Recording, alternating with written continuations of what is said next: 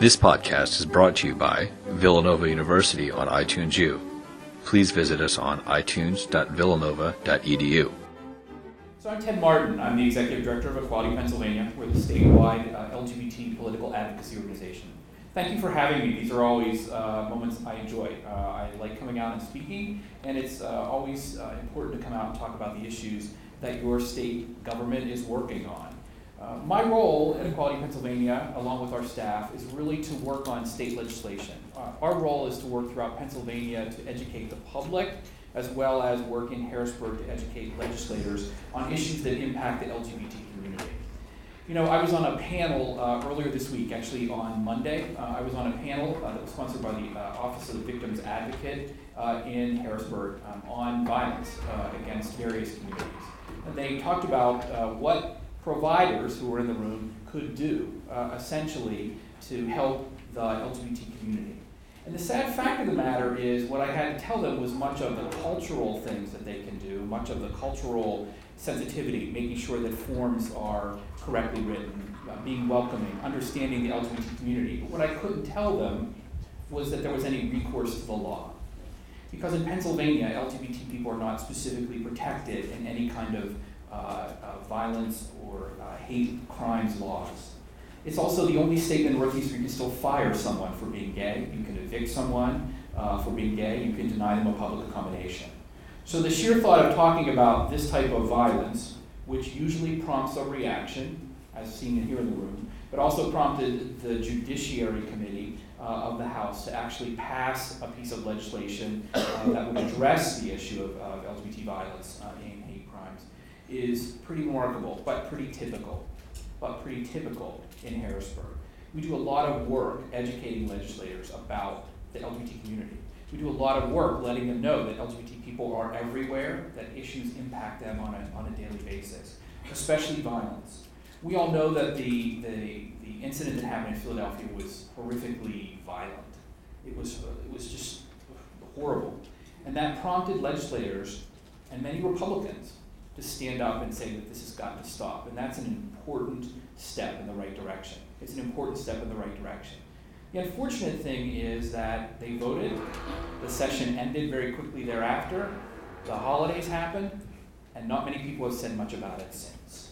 Not many people in the legislature have said much about it since. And so, what I'm saying here today is what we do and what you all need to do is talk to legislators, talk to your elected officials repeatedly, not just once but repeatedly. As I often like to say, you're paying for them. So my suggestion is you get what you're paying for. And you need to talk to them. And I know many of you colleges, and you know, colleges, people spread all over the place. But for Pennsylvanians, what I say is that you need to figure out who these people are and talk to them regularly about the lives and the value of LGBT people. Legislators always used to say to me, I never hear from the LGBT community. There are no gay people in my district. People actually said that to me. There are no gay people in my district. And that they can't say any longer. That they can't say any longer because not only are LGBT people speaking out, but you all know people. All the allies in this room can talk. And they all know people too. And so the tide is changing, but realize that Pennsylvania has a lot of work to do. No LGBT specific hate crime protections, no LGBT specific bullying protections, still be fired. There is a long way to go. The world is shifting very fast, and I think the world will continue to shift very fast but there's still a lot of work to do. And that's what we do. And that's what Equality Pennsylvania does with your help and the help of our staff uh, and the help of volunteers throughout. So thank you very much, uh, and I'm happy to answer questions as well.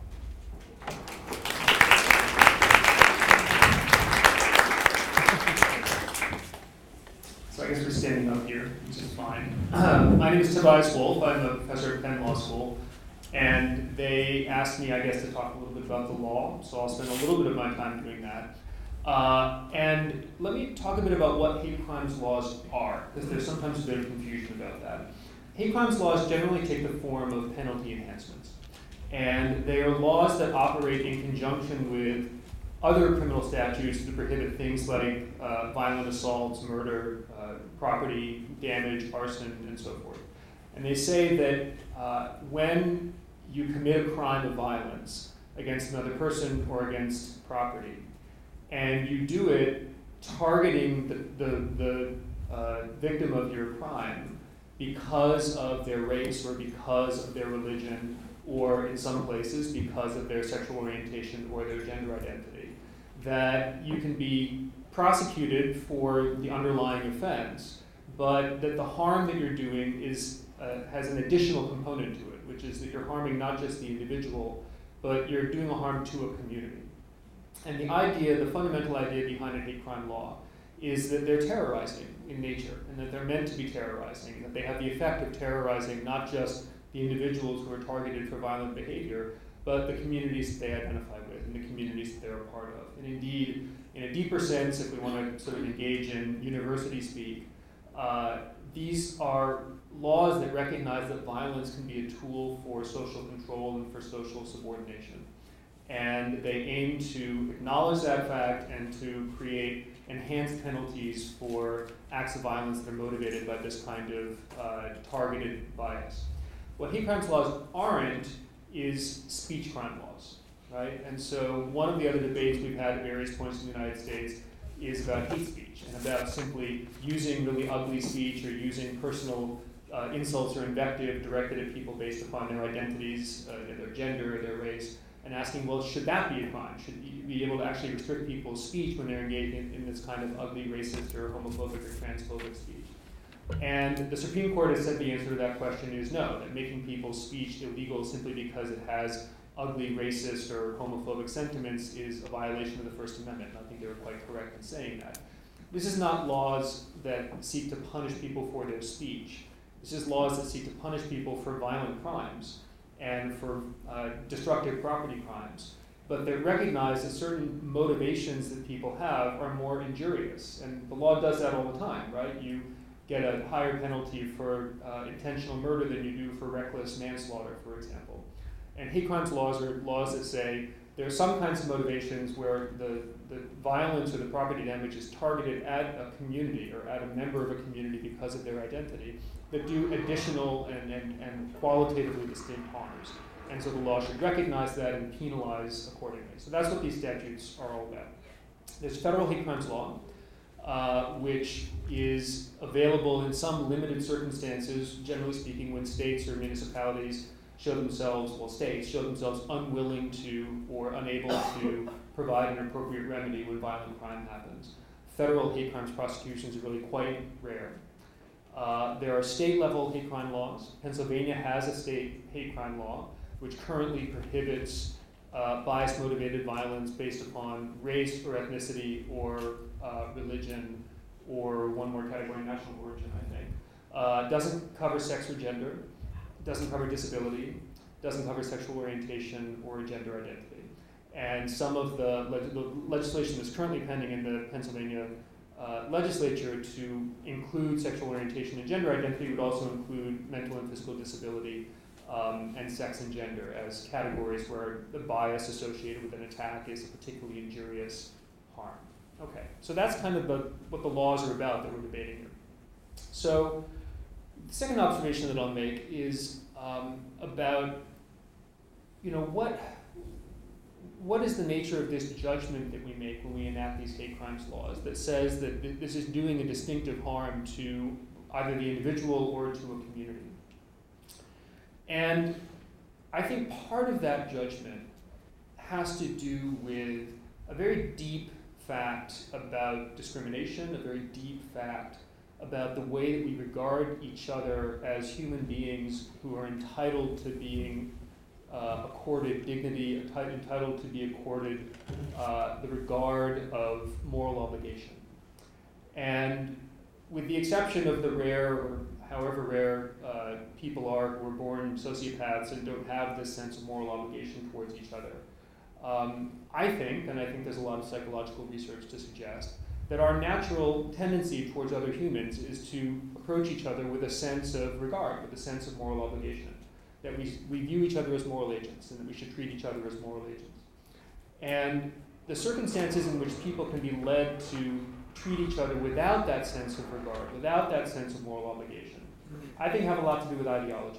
I think that part of the function of some ideologies is to teach and then reinforce a message that some communities of people are simply not entitled to the same regard, to the same treatment, to the same human dignity as others. And those ideologies, I think, are very dangerous.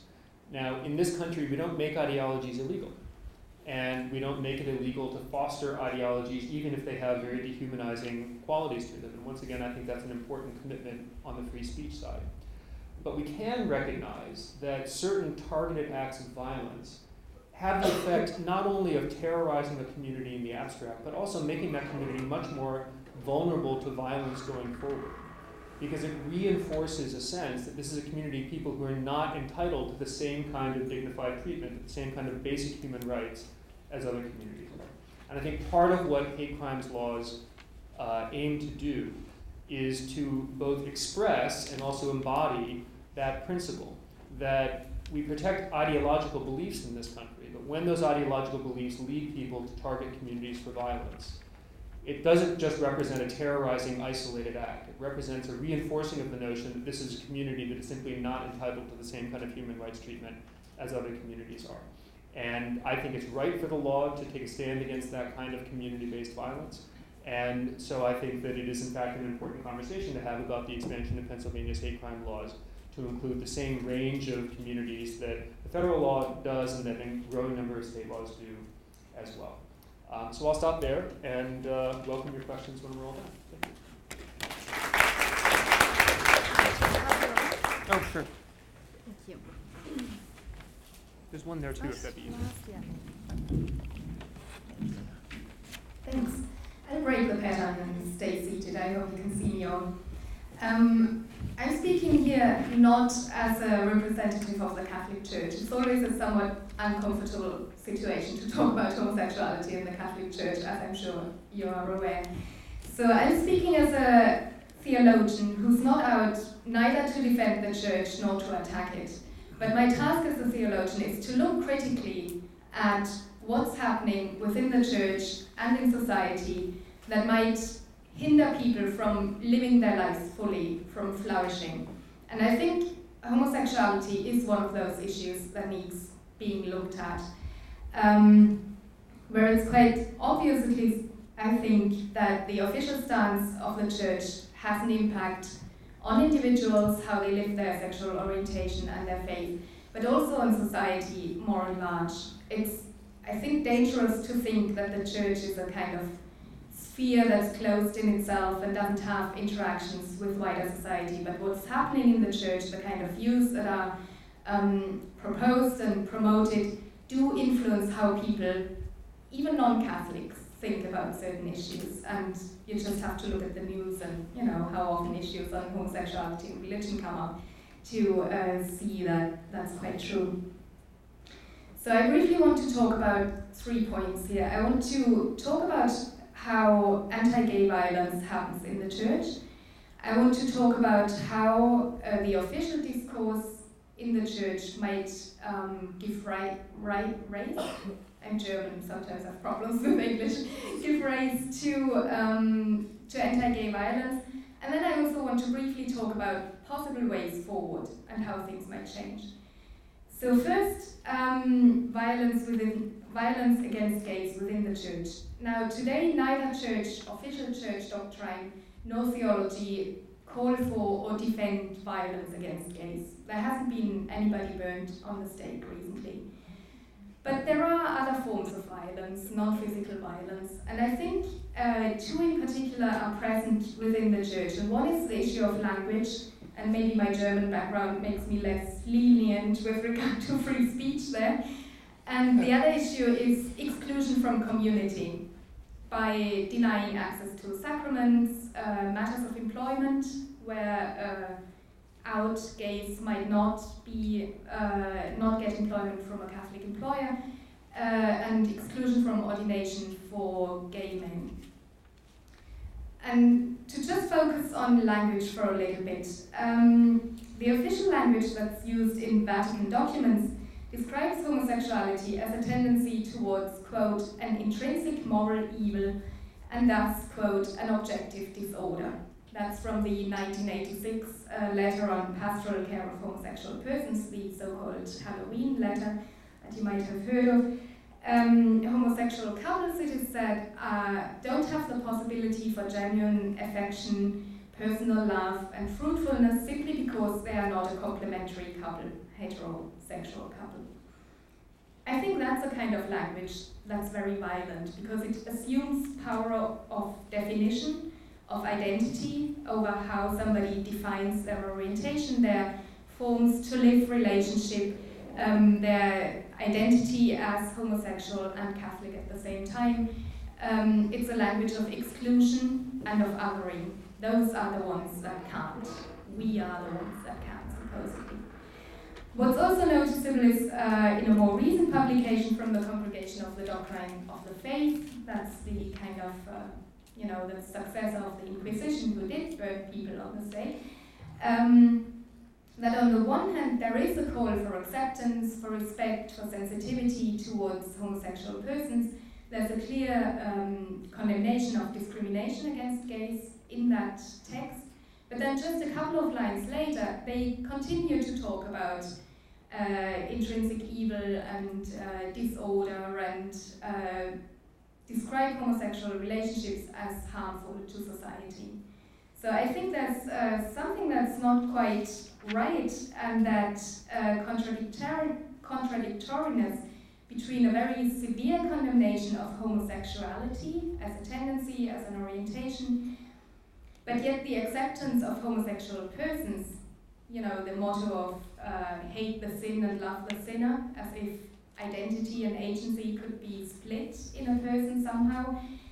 That contradictions uh, create a kind of cognitive dissonance, as Stephen McKinley has called it, that uh, for homosexual persons can be experienced as violence, as, as painful. But I think it could also be, uh, it could give rise to violence. It could be taken as a kind of permission uh, to be violent against homosexuals, because after all, homosexuality is an intrinsic evil.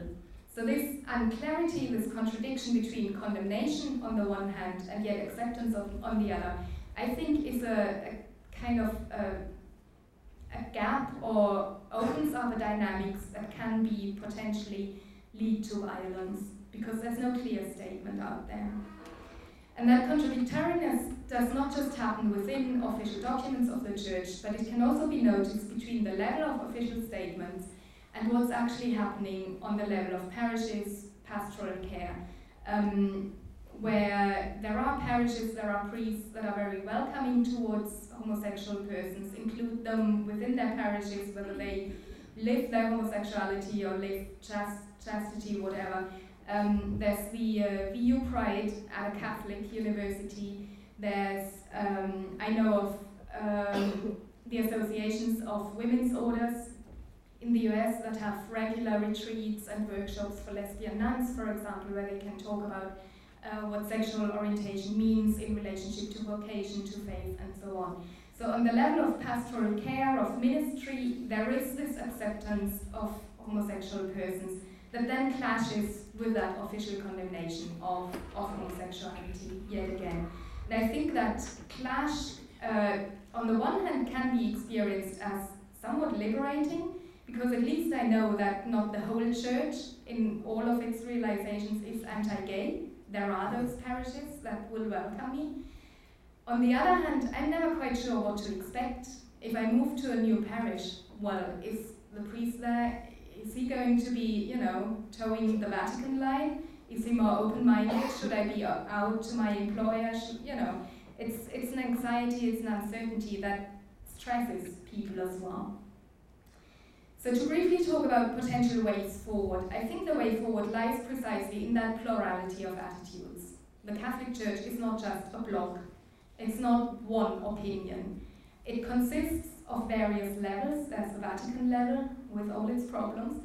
Um, there's the level of theology that's very often very critical, that has put forward a number of good arguments uh, for homosexual relationships as a form of living human relationality that has invalidated a lot of all those old arguments, uh, arguments against homosexuality, especially the biblical ones, which with contemporary biblical interpretation are just shown to not hold up.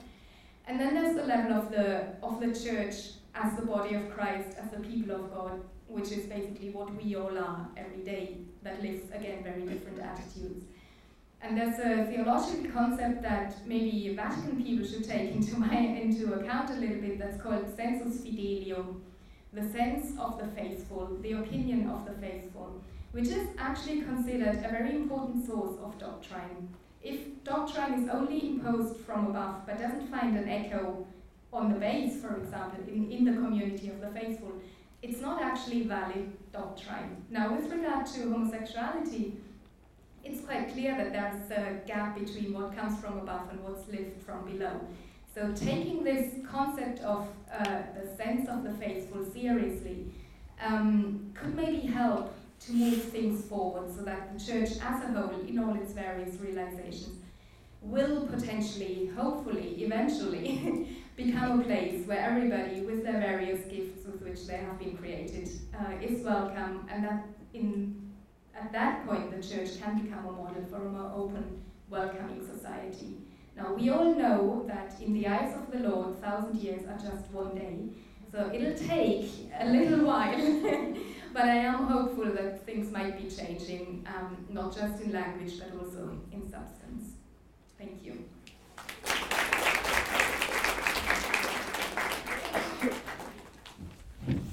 Hi everyone, my name is Mike Kaufman. I'm a junior at Villanova and cards on the table. I'm gay and I'm largely out here. So um, Professor Hodges asked me to speak about my experiences on campus and also my experiences of the student reaction to the gay bashing that was mentioned earlier. Um, by and large, in my friend group, I was usually the one to bring it up.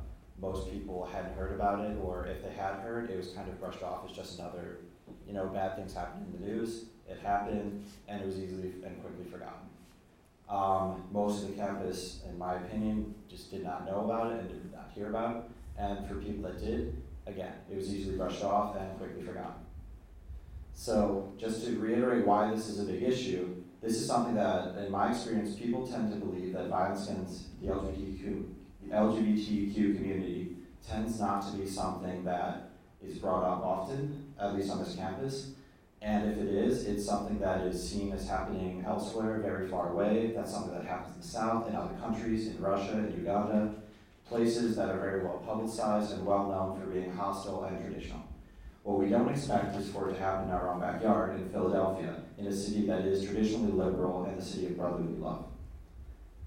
What happened on September 11th in 2014 was that Zachary Hesse and his boyfriend, aged 28 and 27, were walking to get frozen yogurt and pizza, and they were assaulted by a group of over 20 Catholic students and Catholic graduate students and teachers and coaches from Bucks County.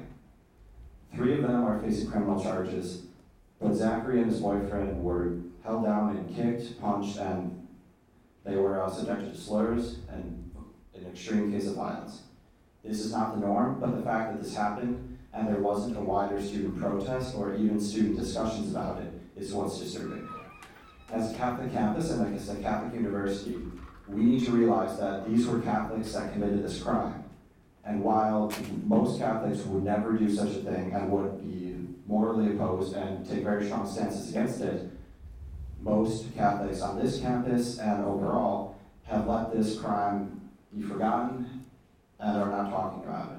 So I'm asking you, as Catholics, as members of an Augustinian university, to have more thought about this, to examine your own lives and your own actions and your own friends, and to start discussions about this and start asking if there's anything you can do.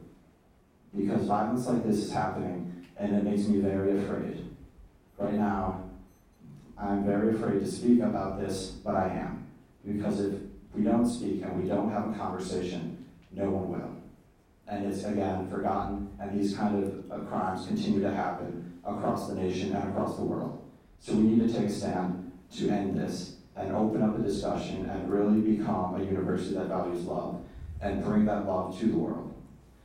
On campus, I'm proud to say that as an out student this year, I came out at the end of this year to the majority of my friends, and I can happily say that it has been a very pleasant experience for me. It's been much more positive than I expected, which is all kudos to the university and the student body and the faculty that makes up the student community and the Villanova community at large. However, there have been incidences that I have felt threatened and unsafe. Typically, these happen at parties where people don't know I am out, but and they don't know that I am gay. but I have left parties because there have been slurs that start getting thrown around and comments and very, it, it's a chain reaction typically. Someone will say something, someone will follow it up with a joke, that quickly devolves into a smear campaign of the gay rights movements and LGBTQ population at large. As a member of that population, I find it very damaging and it is frightening because I know that if something were to happen, as Ted said earlier, there are very few recourses of law in Pennsylvania. And as someone who, if my parents knew I would be homeless, I have next to no recourse besides the support and love of my friends. So I'm asking you to continue to keep Villanova a safe place and to continue to work to expand that safety and make it a university that really values the Augustinians of truth, unity, and love. Thank you.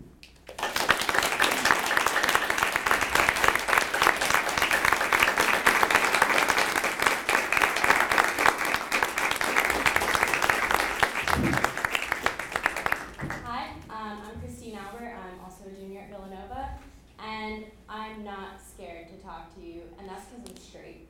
So, my experience on this campus has been very different than my friends and acquaintances who are not straight or do not identify that way because I have a privilege.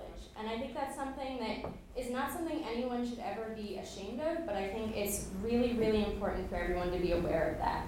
And as Mike kind of spoke to you with regards to like the parties and party scene on campus, in situations like that, I think that does, at least from my perspective, Villanova tend to be kind of the most controversial and iffy times because that's when people are most likely to be perhaps less restrained or perhaps under influences and maybe not in the right or best mindset and best decision making capacities.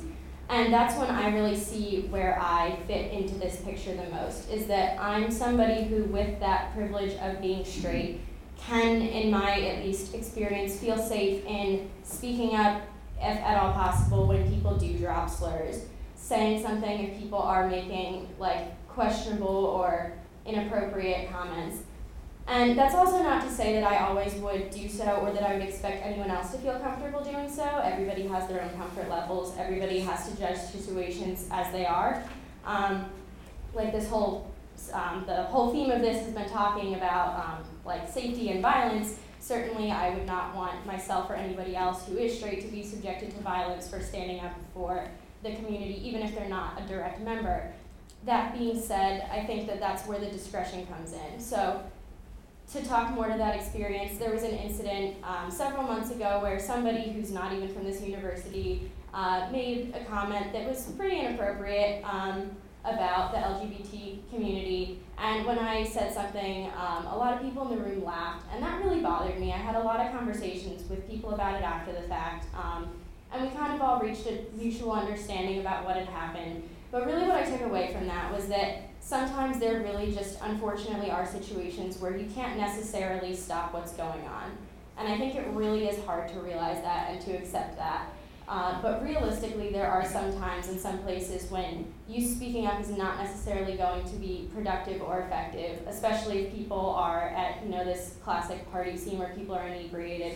That's really not, at least in my view, the best time and place to try and have a like sophisticated conversation about uh, proper language usage. Um, but I do still think there's something that I and that hopefully most people can and would feel comfortable doing, straight or not, but again, from my perspective as straight, that even if I can't necessarily have an extenuated conversation, A, just to try and make the situation lighter, to say something that takes the power away from whatever comment was made, if at all possible, that's something that even though maybe you're not getting to the heart of the problem, you're still doing something actively to voice your disapproval of what they're doing and to show support whether somebody in the room is identifies as LGBT or not. The other thing, and I think this might be the more important one for my take, is if you do know that somebody, whether it's a friend or not in that room, does identify that way and may or may not be hurt or afraid or scared or threatened by whatever was just said or done, that my priority in that kind of situation would always be to make sure, if at all possible, in any way possible, that they're safe. Whether that means something like texting them and saying, like, let's just get out of here and dropping some kind of excuse, like, you do what you have to. So, to kind of switch over that to like the reaction that I noticed from again my perspective on campus with student reaction to what happened in Philadelphia. Um, the thing I found most interesting was that people didn't necessarily translate what happened in Philadelphia to what they could necessarily do at Villanova. And again, fortunately, as Mike spoke to, this has been a traditionally safe campus. I certainly encourage all of you to keep that continued and to improve it every day as much as possible. But I think that we can take instances like that and learn from them and say, well, okay, you know, God forbid something even remotely like that happened on campus, what would I do? Because I think that, um, again, whether you're straight, gay, lesbian, whatever, however you identify, that it's important to think in advance what would I do in a situation like that to protect myself and those around me who might be threatened. Um, because I think that that's the most active thing that a lot of us can do, besides obviously in advance having discourse about it. Um, and then the other thing that I found interesting as a big takeaway that I noticed was um, when we had, for students who were on, semester, on campus last semester, there was a student led protest um, by the Oreo regarding Ferguson, Eric Garner, those instances, which personally I at least fully applaud and really glad to have seen that happen. I did, however, find it interesting that there was never even discussion of having anything remotely similar on this campus or any other campus across the nation, as far as I'm aware at least, when instances like that do happen, like the one in Philadelphia that we're speaking of. Um, and that's something that I really don't have an answer to. Maybe it's because of the way the media reacted, maybe it's because of the way it was played out. There's a lot of different things that go into that. I don't mean to suggest at all that they're the same situation, but at the same time, in this time of social media and Facebook trends and all these great things that can help things catch on fire, why it didn't catch on fire the same way. So that's something I'd really like to challenge all of you to think about is why didn't it catch on fire the same way? Was it just a fluke or is this something that kind of shows maybe underlying tendencies to perhaps brush things like this under the rug to an extent? Um, to kind of um, re-echo what Mike said, I would agree that overall there wasn't a whole lot of discussion about um, this instance on campus. Um, and again, there could be a lot of reasons for that. I certainly don't have the answer. I doubt many of you do either. But um, I do think it's something important to think about, especially considering other instances that we are paying attention to, and just to question, well, why is it that we're not paying attention? Because I would hope that everyone out here can agree that however you identify and whatever your views are, I think that everybody deserves safety and everybody deserves respect, and that um, that applies both on this campus, in this city, and throughout the country. And so I would say my big takeaway would be my challenge to you is to think about what you can do to make sure yourself and others are safe in situations that might tend to escalate, and then to also consider why things maybe have not been discussed more um, thoroughly on this topic, um, the way that some of the other like current issues have been. Thank you.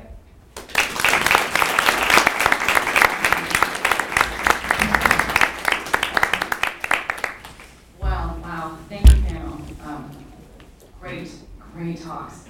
Um, we're happy to take questions. I'm a law professor, so I can call on people if. I was about to threaten you, go ahead. Yeah, um, you mentioned that there are, there are different types of violence and that even denying someone a job or housing because of their sexuality could be considered a, a, a more like, yeah, a, a certain type of violence or intimidation. So take into account what's happening in Indiana right now. So my understanding is that in Philadelphia, there are no laws that, because people like protested a lot what's happening in Indiana, but in Philadelphia, like, that's permitted. Like I could, I could tell if I had a, a business, I could tell someone that I will not do business with them because of their sexuality. Sure. So, uh, in the state of Pennsylvania, there are, the question, can everybody hear the question? Uh, Yeah. So in the state of Pennsylvania, there are no statewide laws that prohibit discrimination based on sexual orientation or gender identity. So that means if you get fired from a job, uh, I mean, now that uh, same-sex couples are able to get married in Pennsylvania because of the recent court rulings, if you're a same-sex couple and you get married, and you tell your employer that you're married now, for example, if you fill out uh, a form that says, I want spousal benefits now, you can be fired if it turns out that you've married somebody of the same sex and your employer doesn't like the fact that you're gay. Uh, statewide, these protections don't exist. Some municipalities, some cities, have local ordinances that prohibit some kinds of discriminatory behavior, and Philadelphia is one of those uh, cities. And so, in the city of Philadelphia, uh, it's illegal to, uh, for covered businesses to fire somebody because they're gay. And that's true in Pittsburgh, and it's true in 34 municipalities. Thank you. 34 municipalities. Uh, so there are a lot of pockets of coverage in, in, in Pennsylvania, but there's no statewide coverage in, in Pennsylvania. Do you want to follow up? Sure.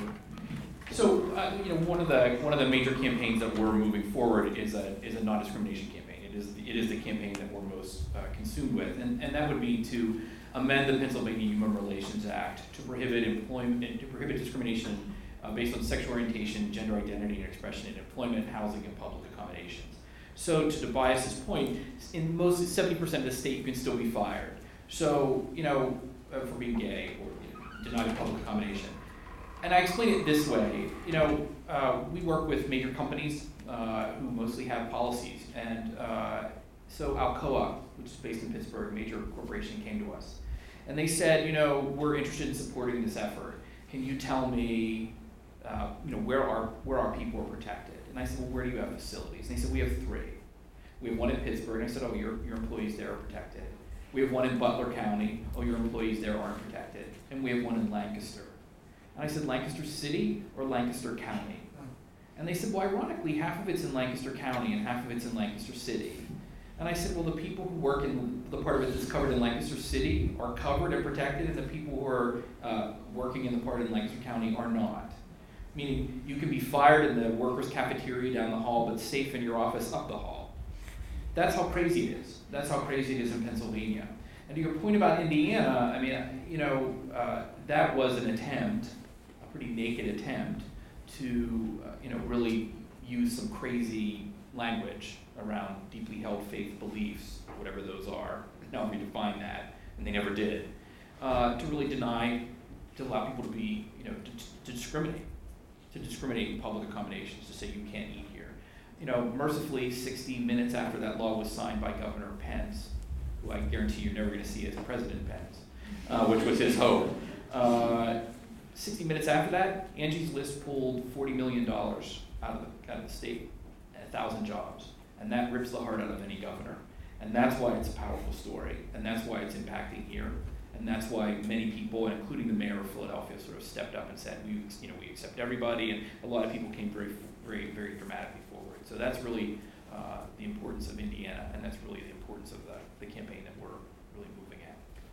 Can I just add one quick word to that, or two quick words? Um, the state of Indiana does not have statewide anti-discrimination laws that cover LGBT folks either. There are, once again, a handful of counties and cities that do. But part of what was a little surreal about the debate in Indiana was that this RFRA, this, the State Religious Freedom Restoration Act, was enacted with, with a very different kind of language than we've seen in other such statutes. And the, the whole advocacy effort behind it was centered around uh, these, these professional advocates saying, you know, you shouldn't have to take business from a gay couple if you provide, for example, wedding related services, if you're a, a caterer or, or, so forth. Um, and I'll just mention one of the cases that gets tossed around a lot and talked about is a case which some of you may have heard about uh, out of New Mexico, in which there was a wedding photography company that refused to take business from a lesbian couple. Uh, I was the lawyer who re- represented the lesbian couple, or more specifically, the woman named Vanessa Willock, who was um, told, we, we don't take business from lesbian couples, thank you very much.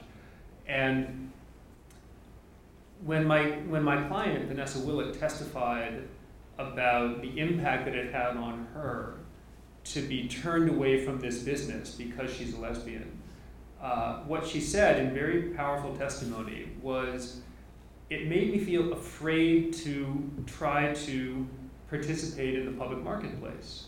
Because if I can be told in this blatant way, as she said, that you're just not welcome here, am I going to have that reaction every time I go to another business? Am I going to have that reaction every time I try to participate as a consumer? And the marketplace is the, is the place where you ought to be able to come and be treated as an equal, be treated as you know, somebody who's coming to engage in a commercial transaction. And the idea that discrimination is related to violence um, it's not just an academic point. Uh, it's about what kind of social messages we're sending. And you know, a lot of folks who spend a lot of time advocating against gay couples being allowed to get married. And by the way, I always kind of assume that I have like a neon rainbow flag sort of over my head, but just in the interest of representing properly, I'm a gay man as well. I very much hope to get married when I meet the guy who's lucky enough to be that guy. Uh, and uh, you know, when when you discriminate, um, it's not just a single isolated act. It's sending a message. And I started to say the folks who advocate uh, aggressively against gay couples being allowed to get married, they talk about social messages a lot. They talk about, you know, what kind of message is it going to send to straight couples about the institution of marriage? And suddenly, straight couples are not going to value marriage in the same way, and straight couples are not going to want to get married anymore. Now, I've been doing this work a long time. I've never seen much evidence of that, and I, I've yet to meet the mythical straight couple who is going to start thinking differently about their marriage if suddenly some gay couple down the street are able to get married as well. And if they do, right, if they do, they have to look inward a little bit about what's going on in their marriage. But when we're allowed to have these laws and policies that openly discriminate against folks, and when you have this major effort in Indiana to pass this super, super RFRA law, which wasn't even necessary to accomplish its putative goal because LGBT folks didn't have protection in Indiana in the first place in most parts of Indiana. It was about sending a message that turning a gay person away from a business is an okay thing to do. That it has the imprimatur of the state, right? That that we hereby place the, the approval of the state behind that idea. And that sends a message about how people are going to be treated in a community. And, and that, I think, I think it's not fanciful to say that that helps to create an atmosphere of violence. And that when, when my client, Vanessa Willock, said, it made me afraid to go to the marketplace again. When I discovered that I could be told, or it turned out the New Mexico Supreme Court said she couldn't be told, that at the moment she felt like she could be told, we're not going to take business from your kind. You don't know what impact that has on your sense of, of citizenship and your sense of belonging in a community until it happens to you. And until somebody says to you, we don't take your kind here. And it's a chilling, chilling experience. And I really do think that it is related in some very concrete ways to vulnerability to violence. Other questions?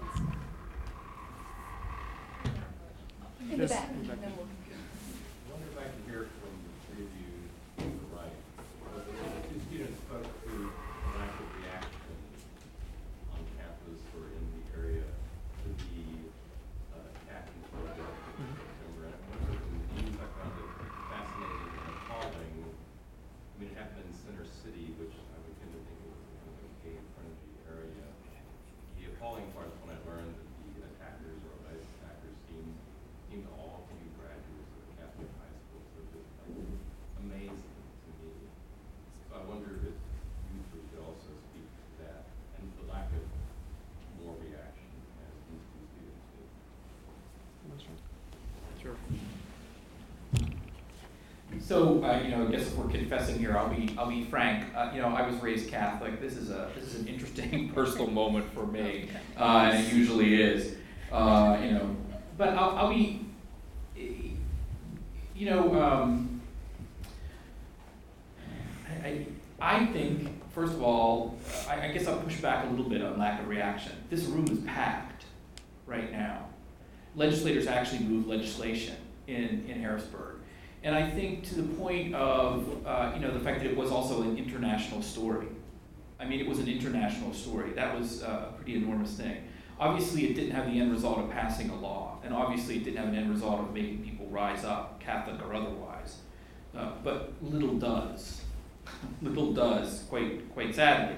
But I think that, you know, to your point, people are still talking about this. People are still discussing, uh, you know, this issue very much. And you know, I, I wrestle with the whole point of uh, you know with, with talking a little bit deeper about Catholicism, but I also will say that the people that slow everything down in Harrisburg, the people that slow everything down in Harrisburg is the Catholic Conference. They're one of the most powerful forces to stop anything LGBT related in Harrisburg. They spend about a million dollars a year. So, you know, they're not the only ones, but they're the most well funded ones. And so, you know, there is that ability, I think, to send a message and to talk about chilling. I think there is the ability to chill legislators, there is the ability to chill the public, and there is the ability to chill the people that sit in the pews occasionally. And so, you know, it is a, it is a hard wrestle. Um, I think it is a hard wrestle, uh, you know, a hard, hard thing to wrestle with.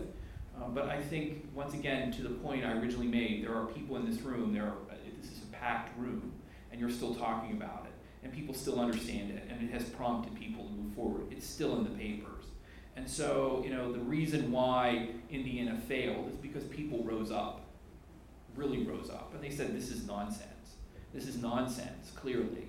And so I think the days of, of so much non-response are coming to an end on these issues, but it's still gonna take time. It's still gonna take time. So, a little all over the map, but, you know, I think, uh, uh, you know, I think people are getting to a point where they're very willing to talk about these issues, very willing to talk about these issues, and really very willing to push back pretty dramatically.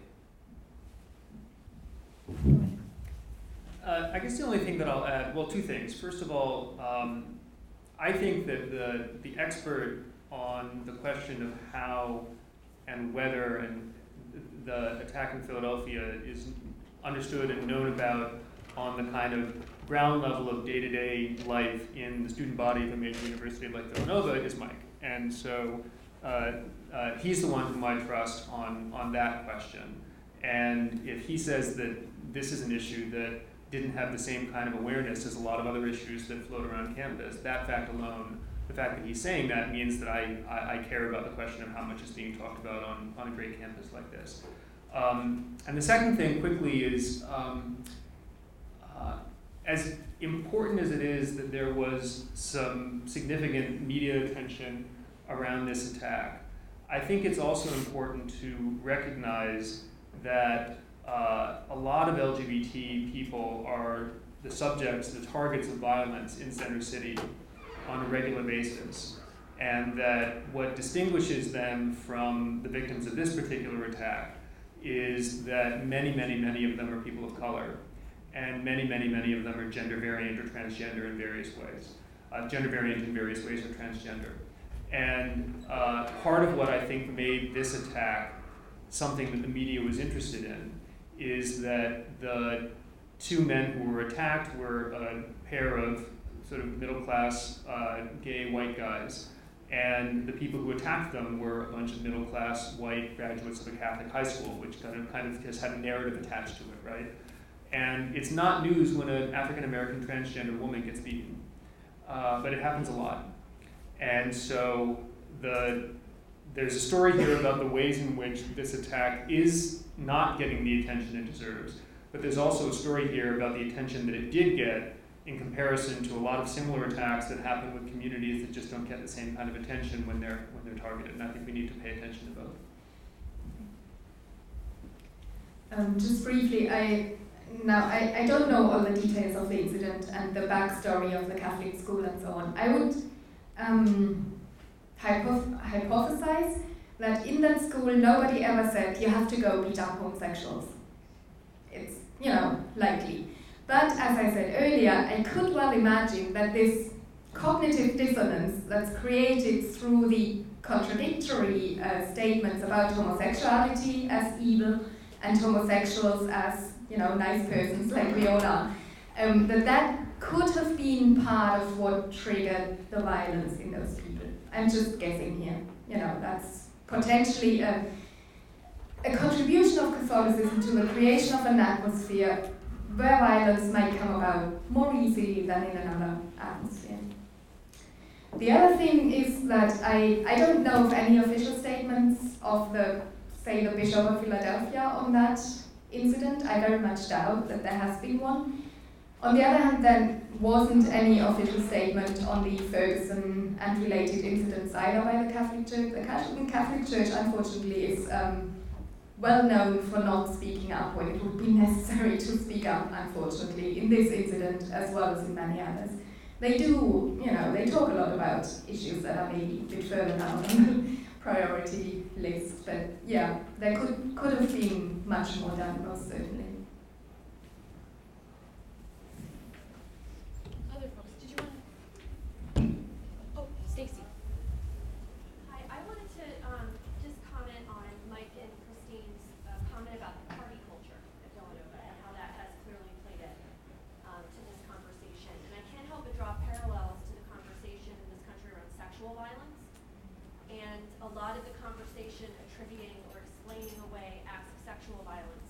because it's part of the party culture that's expected on college campuses. And so I wonder if any one of you can comment on what you might say to someone who would explain away some of that behavior because it's part of the culture, and maybe the co- party culture or the college culture, what you might say to that. Just because that's the way it is doesn't mean that's the way it should be. Simple as that. And then, obviously, with the with sexual violence and violence against the LGBTQ community, if that is in fact a part of someone's party culture, I know with Christine and I's friend groups, it absolutely is not, and we tend to get along and become better friends at the end of the night.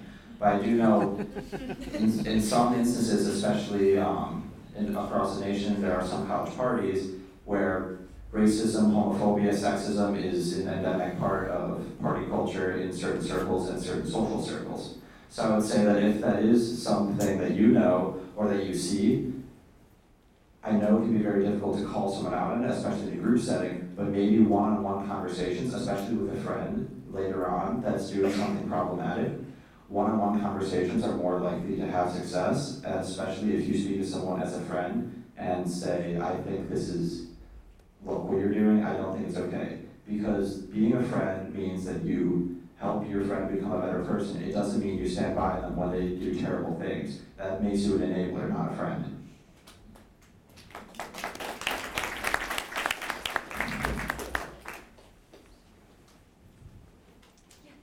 I, I actually just want to make a comment. My name is Kurt. Um, sunlight is the greatest disinfectant, um, is, is a maxim. But, you know, it's the sort of thing where I think, as we've seen with the situation in Oklahoma around the racist fraternity incidents and, and other sorts of experiences, when behavior that is deemed normal is exposed to the greater communities, all of a sudden the conversation shifts. Um, so if you are a party to those sorts of things, um, let someone know. You know, if you, particularly if you're if you're in a place where you don't feel safe. Um, there's I know on Villanova's website there's a great resource of safe zone trained folks that you can reach out to. Um, so yeah. Yeah, um, I just wanted to comment on the importance of language because I remember speaking out about some of the Catholic, Catholic Church's sins.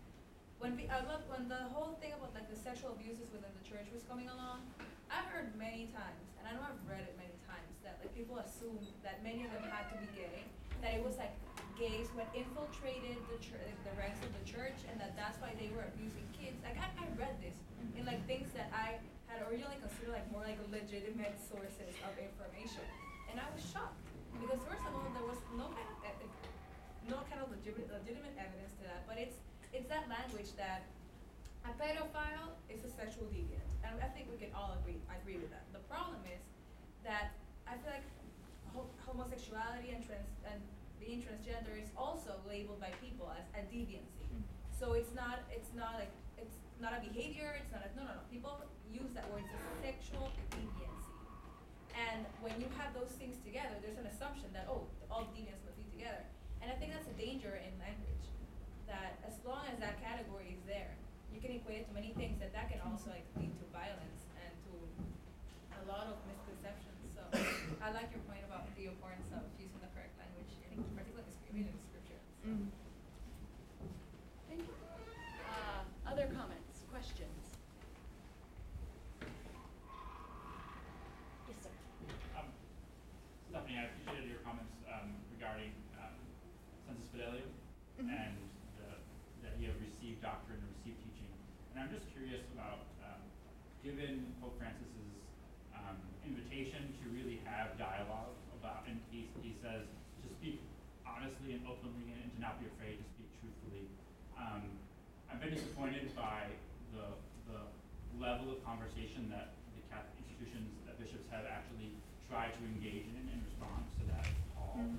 for conversation. Mhm. And I'm just wondering both, I, I mean, not that we can really hypothesize about why, there's many reasons probably, but what might, how might we better uh, respond to that invitation as a Catholic institution, especially given what both Mike and Christine have noted, you know, Mhm. that there are certainly visible Catholic actions opposing, making, acting violently.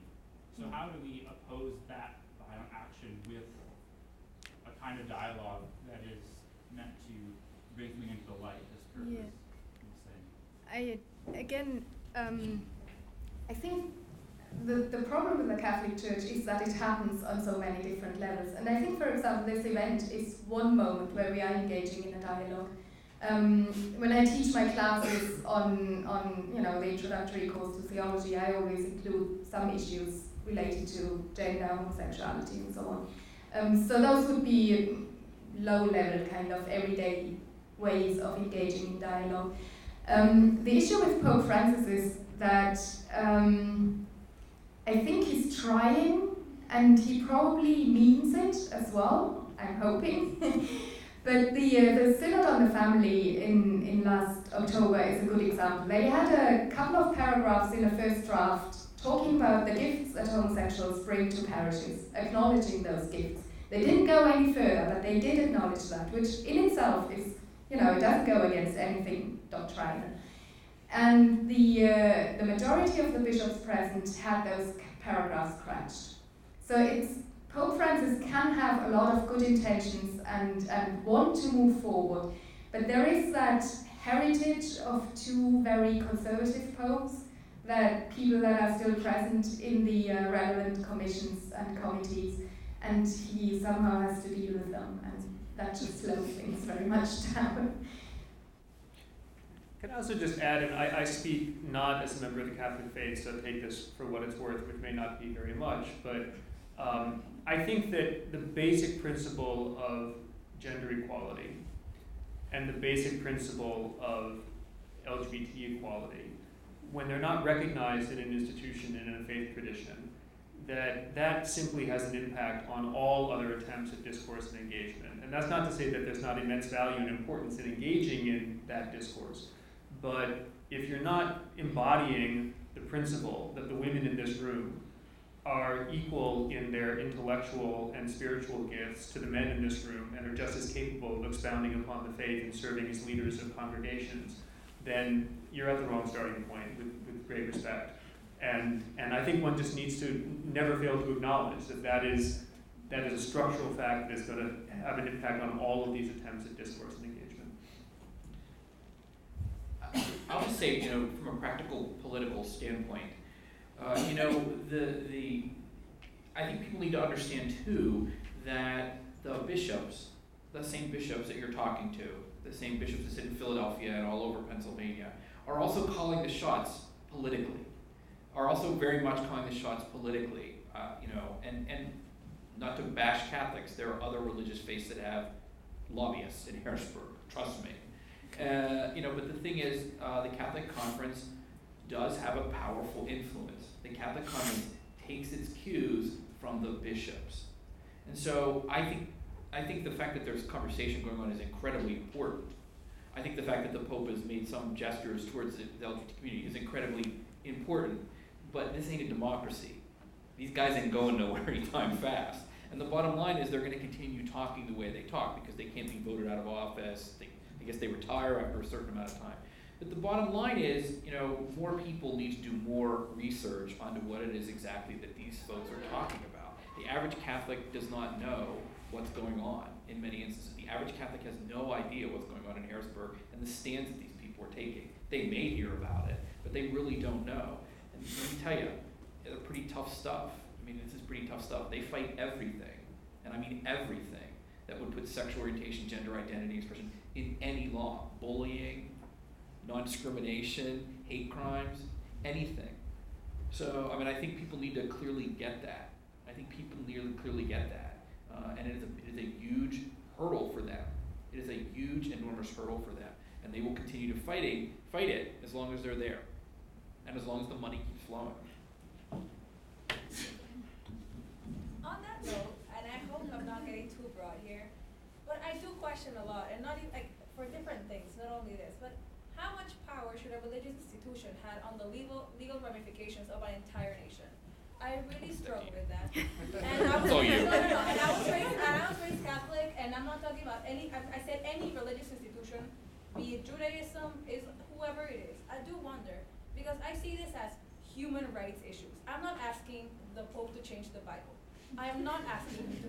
I'm just asking for people to be able to file their taxes together, to be like simple things that like, are paperwork, but they can't fill because someone in another nation, faraway nation on the other side of the ocean, is proclaiming certain things. And I really struggle with the power that religious institutions in every in any country can have on the legal ramifications. I don't know.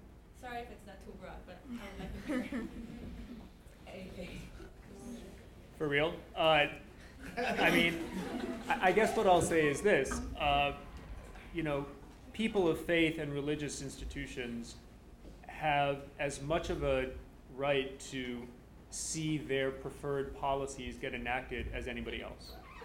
And we have an establishment clause in the United States that says this, the government cannot align itself with a particular faith tradition. The government can't proclaim the United States to be uh, a Catholic nation, for example.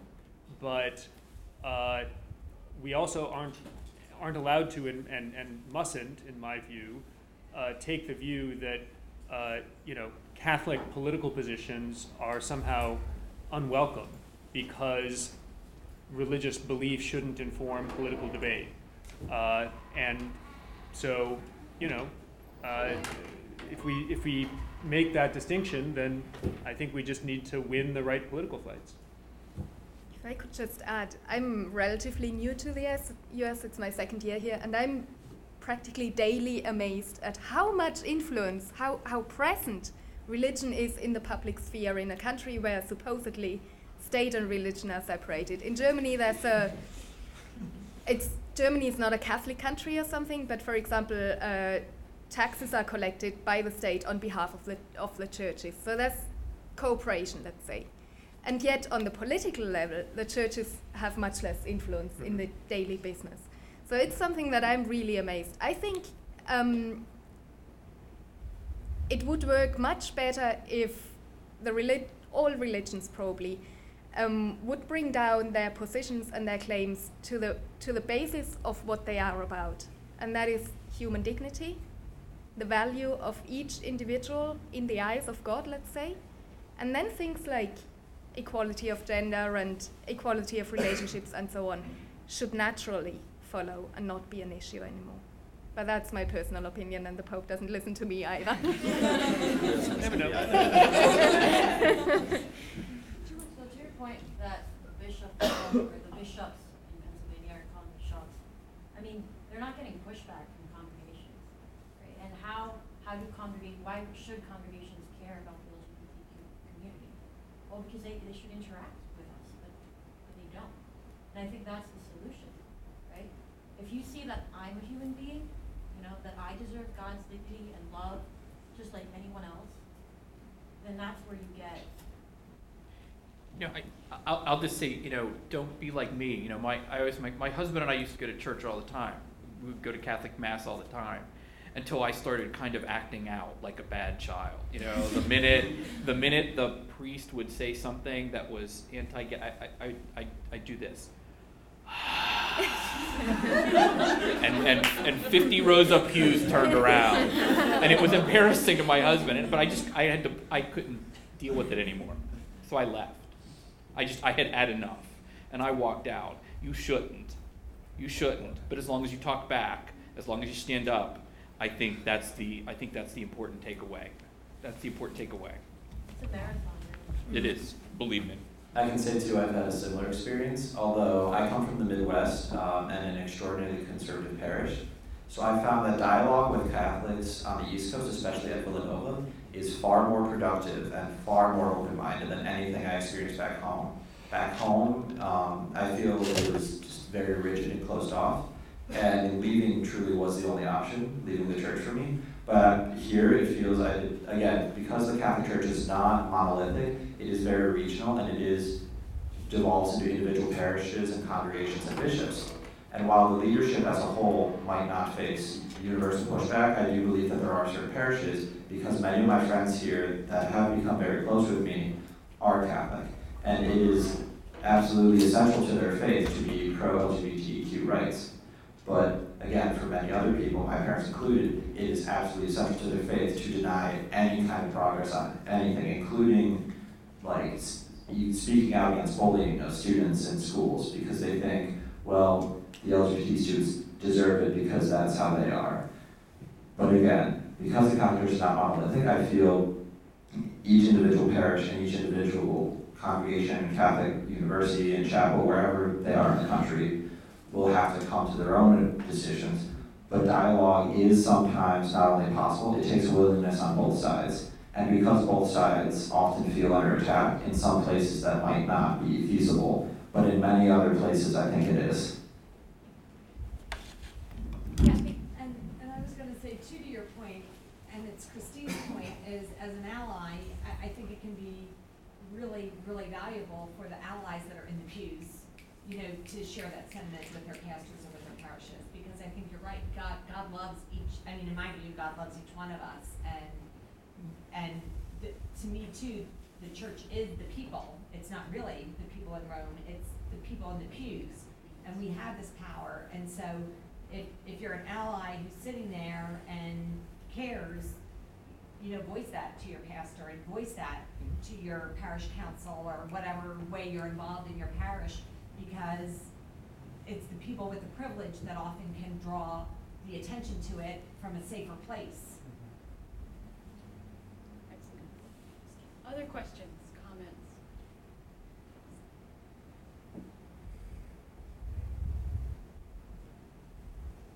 Well.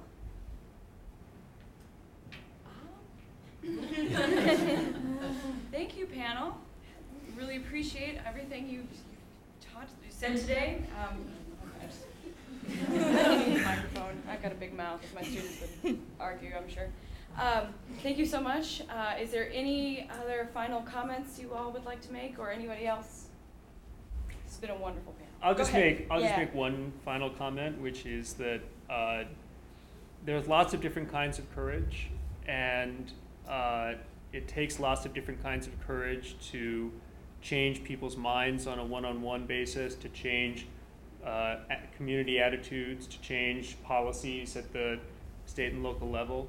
Um, one of the most extraordinary forms of courage is being willing to step forward and say, I am one of the people that you're talking about, and I am one of the people who is affected by this, even when it's not 100% safe to do so. And so um, I don't want to put you on the spot, but can we just end by giving a big round of applause to Mike, who I think really deserves it?